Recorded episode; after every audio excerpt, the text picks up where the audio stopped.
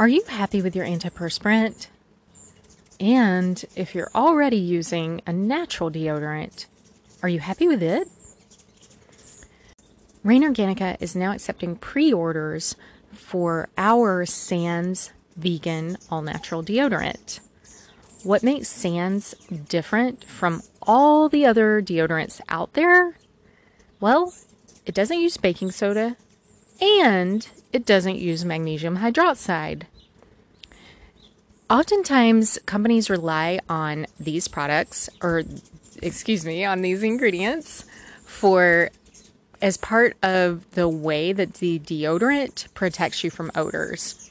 Both baking soda and those hydroxide ingredients raise the pH under your arms. And the problem is that for those of us who are extremely sensitive, we can't tolerate either those hydroxide ingredients or the baking soda ingredients. And that's where Sans comes in.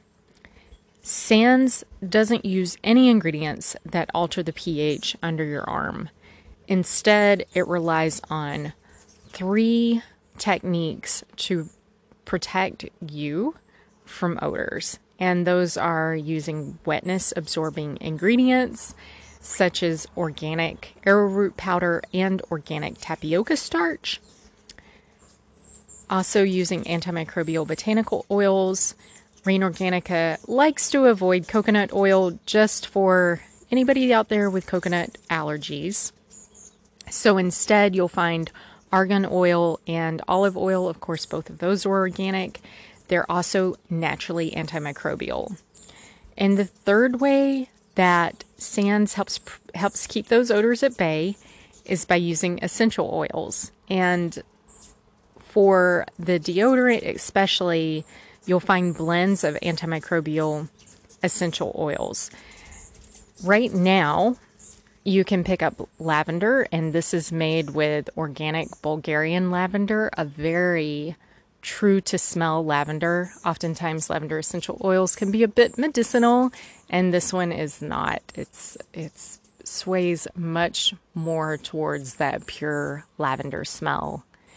And the second option is a seasonal dirty chai essential oil blend with organic coriander, cypress, Litsea cubeba, and copaiba balsam to impart the antimicrobial properties into this essential oil blend.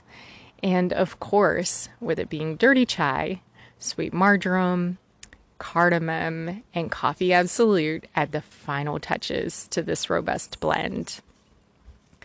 Pre order your Sans vegan deodorant today over at rainorganica.com. Pre orders are accepted through October 13th and will begin shipping October 20th. And now let's get into today's episode. Welcome to The Alchemy of Things, a podcast diving deep into topics like skincare, holistic living, and the energy that connects us all.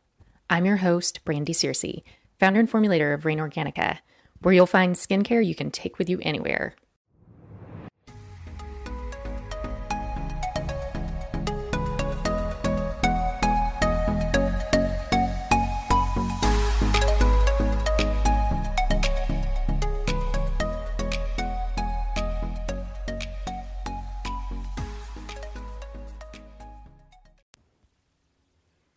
What's the difference between sunscreens and antioxidants? You've likely heard that antioxidants are photoprotective, so why aren't they classified as sunscreens? Well, we're talking about just that in today's episode. And we're going to start out by talking about sunscreens. So, what are sunscreens? Well, there are two different types of sunscreens physical and chemical. And there's a difference in how they work to protect skin from UV rays. Physical sunscreens work by sitting on top of your skin and reflecting UV rays off your skin, which keeps those super energetic rays from penetrating through your outer dead skin layers into the living layer of the epidermis and even deeper into the dermis where they can cause damage. Do you remember Chief Brody from Jaws? Do you remember his white nose? Yup, that's a physical sunscreen. Zinc oxide and titanium dioxide are both physical sunscreens, and they're also both minerals, which is why physical sun, physical sunscreens are sometimes referred to as mineral sunscreens. And again, these ingredients are t- intended to sit on top of your skin to physically block UV rays by acting as a mirror for those rays to bounce off of. The problem with these physical sunscreens is that they leave you with a white cast. Again, Chief Brody's nose. For that reason, micronization, which means grinding up the zinc oxide and titanium dioxide until it's a very, very fine powder to create to prevent that creation of the visible film layer was introduced. Now, you might have seen a few claims on mineral sunscreens saying that they're non nano or non micronized. The concern with these micronized particles is that they may be able to penetrate the outer layers of skin. If you remember from episode one, we talked about the layers of the epidermis and how only the bottom layer of the epidermis, the stratum basal layer, is a living, viable cellular layer within the epidermis. We also talked about how the outermost layer of the epidermis, the stratum corneum, is in fact made up of many layers of corneocytes, and the number of layers varies based on which part of the body uh, you're talking about. So, skin on the inside of your wrist has fewer stratum corneum layers than the skin on your forearm. And then, similarly, the skin underneath your eyes has fewer stratum corneum layers than the skin on other parts of your face. In general, most of your face has fewer layers of the stratum corneum than other parts of your body. So that means that in general, most of your face is thinner skinned than elsewhere on your body. Now, the same is also true, for instance, your neck um, is relatively thin. You can compare that with your forearm, for instance, or even your calf. So, in these thin skin areas, concerns are greater about the ability of micronized zinc oxide and titanium dioxide penetrating the outer layers of the skin because they have to penetrate less layers in order to reach those living layers. And plus, the whole point of a physical sunscreen is to sit on top of your skin and reflect UV rays back into the environment. For that reason, even though the non micronized or non nano or non nano physical sunscreens might leave you looking like a ghost, at least they're doing their job. Before we move on to talk about chemical sc- before we move on to talk about chemical sunscreens, let's take a quick step back and look at how UV rays can damage the skin. So, UV rays can damage the skin in one of two ways. So, the first way is the highly energetic ray can hit DNA, causing damage directly to the DNA strand. Simply enough, this is referred to as direct UV damage. The UV ray can also generate free radicals within skin cells, and these free radicals can cause DNA damage. So, this is known as indirect UV damage because the UV ray itself doesn't cause the damage, but rather it generates a free radical that causes the damage. There's a great schematic of this over on today's show notes if you want to take a look at that. Chemical sunscreens react with UV rays to form free radicals and heat. Now, yes, that sounds really bad. Your cells may not be getting direct DNA damage from UV, but free radicals can cause indirect DNA damage.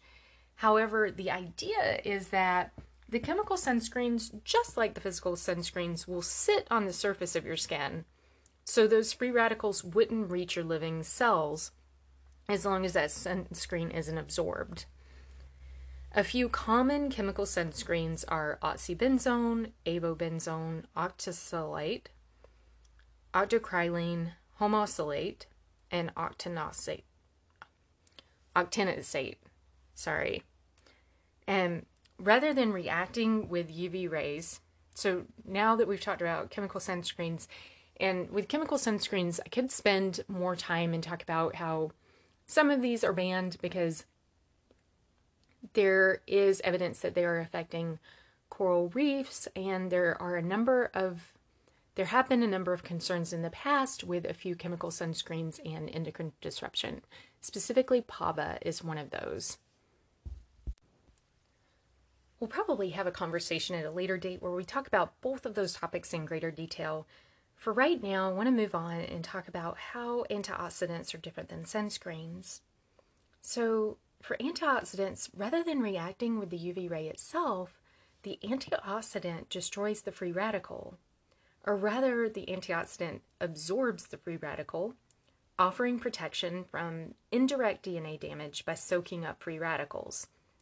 So, while physical and, and, chemical sunscreens are most effective when they're sitting on the surface of your skin and they work by blocking those UV rays, as in the case with physical sunscreens, or reacting with those UV rays to form something else, like the chemical sunscreens, antioxidants protect your body from the effects of UV rays, specifically the effects of free radicals.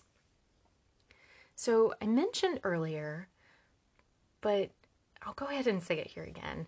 Chemical and physical sunscreens are designed to sit on the surface of your skin. That's where they're most protective for your skin. However, chemical sunscreens are often absorbed into your skin, and those nanoparticle physical sunscreens have also been shown to absorb into your skin, and that's a problem. While it's one thing for chemical sunscreens to generate free radicals when they're sitting on your skin's surface, it's definitely another thing for them to generate free radicals in your living skin layers. Multiple studies have shown that chemical sunscreens increase the amount of free radicals in skin tissue, and this is why I avoid them. Physical sunscreens are definitely a better option, at least at face value. So, while physical sunscreens technically work by reflecting UV light back off your skin, I didn't mention the rest of the story. Zinc oxide and titanium dioxide can also react with UV rays, just like chemical sunscreens.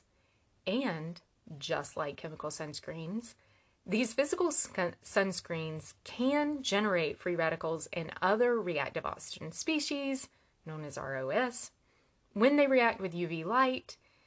And while that's fine, again, when they're on the surface of your skin, it's just not what you want going on in your living skin layers. Back in 2013, my husband used this concept of titanium dioxide generating free radicals in the presence of UV light in a manufacturing process that he was working on.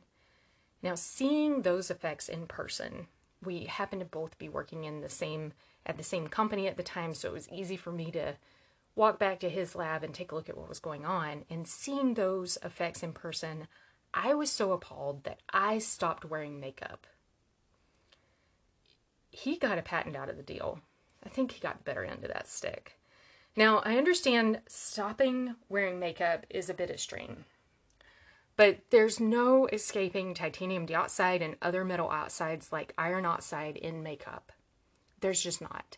To my knowledge, no company claims non nano or non micronized titanium dioxide and iron oxides in makeup. Now, I will still occasionally wear mineral lipstick, so lipstick containing titanium dioxide and iron oxides. But I have developed such an aversion to foundation, blush and eyeshadow, even eyeliner, that I just cannot bring myself to wear those anymore. Okay, so moving back to today's topic, this is just another point for using a non nano, non micronized physical sunscreen and embracing that white film.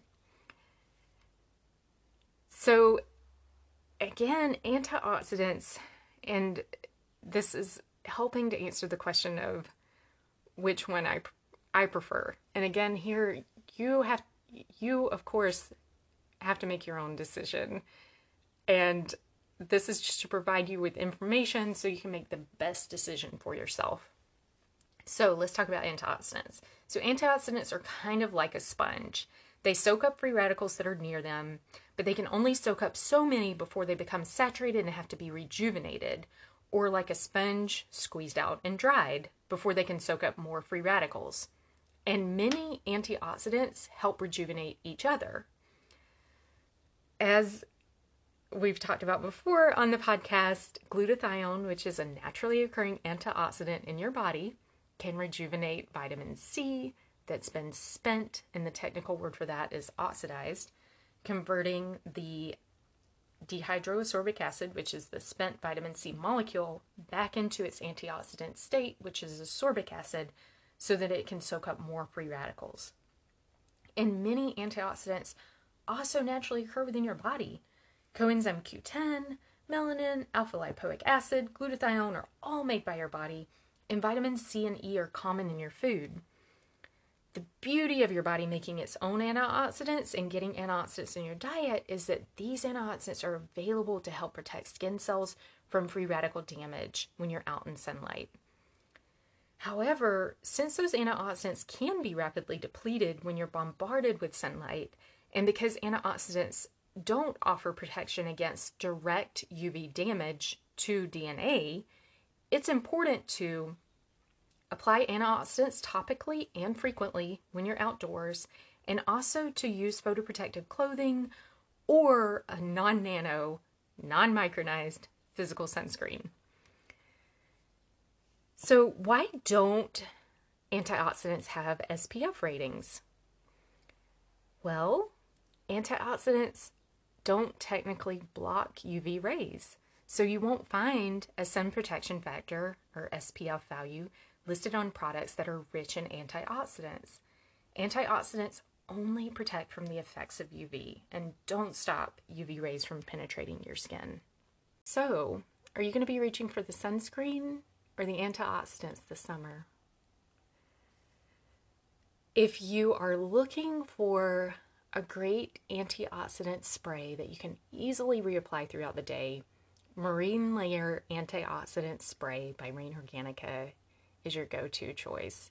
So, this spray contains vitamin C and it also contains a few peptides to help protect your skin from the effects of UV. So, these peptides work similarly along the same pathways uh, as antioxidants to help protect your skin from the effects of UV rays. So, to help protect your skin from reactive oxygen species and free radicals. One of those two peptides is known as Preventhelia. The second of the two is known as Jubilevin. There's a third peptide in this spray as well, known as Telangyn, which helps to soothe your skin. So this is great post sun exposure. Cucumber hydrosol is another ingredient in this blend that helps soothe your skin post sun exposure, and rose hydrosol as well. I just couldn't stop myself. So you can find a pocket size antioxidant spray over at Rain Organica's website. And you can also find a two ounce refill of the Marine Layer Antioxidant Mist on Rain Organica's site as well. So you can keep refilling your pocket mister.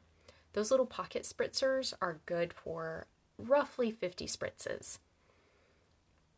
And the two ounce refill should last you quite some time. In case you're wondering when I might talk more about endocrine disrupting chemicals and reef safe sunscreens. And yes, there are a number of sunscreens that are endocrine disrupting. Chances are high that it will be the next episode, so two weeks from today.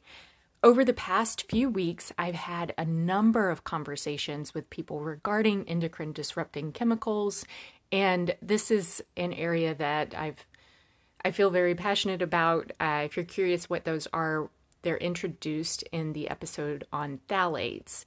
And I think with sunscreens, it's ample opportunity to, and specifically here, I'm talking about chemical sunscreens. I think it's ample opportunity to dive into this matter a little deeper. And um, in addition to that, I'm planning a bonus episode around an endocrine disruptor that may be pretty common in your life and you not even think about. So that bonus episode will be sprinkled in. So normally this podcast is airing now every other week. Um, the endocrine disruption chemical or reef safe chemicals, sunscreens, if there are any, um, will hopefully be the next episode, followed a week later with the bonus episode, and then we'll return to our regularly scheduled program. If for some reason I cannot get that episode recorded, then the next episode will be on aloe. And of course, aloe being a very pertinent ingredient now that we are in summertime here in North America. So regardless of which one's next, I hope you'll jo- I hope you'll join me for that conversation. And if you haven't rated the podcast yet, would you take a quick minute to do so? If you're enjoying this, I would also appreciate it if you share it with everybody you know. Thank you so much for listening, and until next time, bye.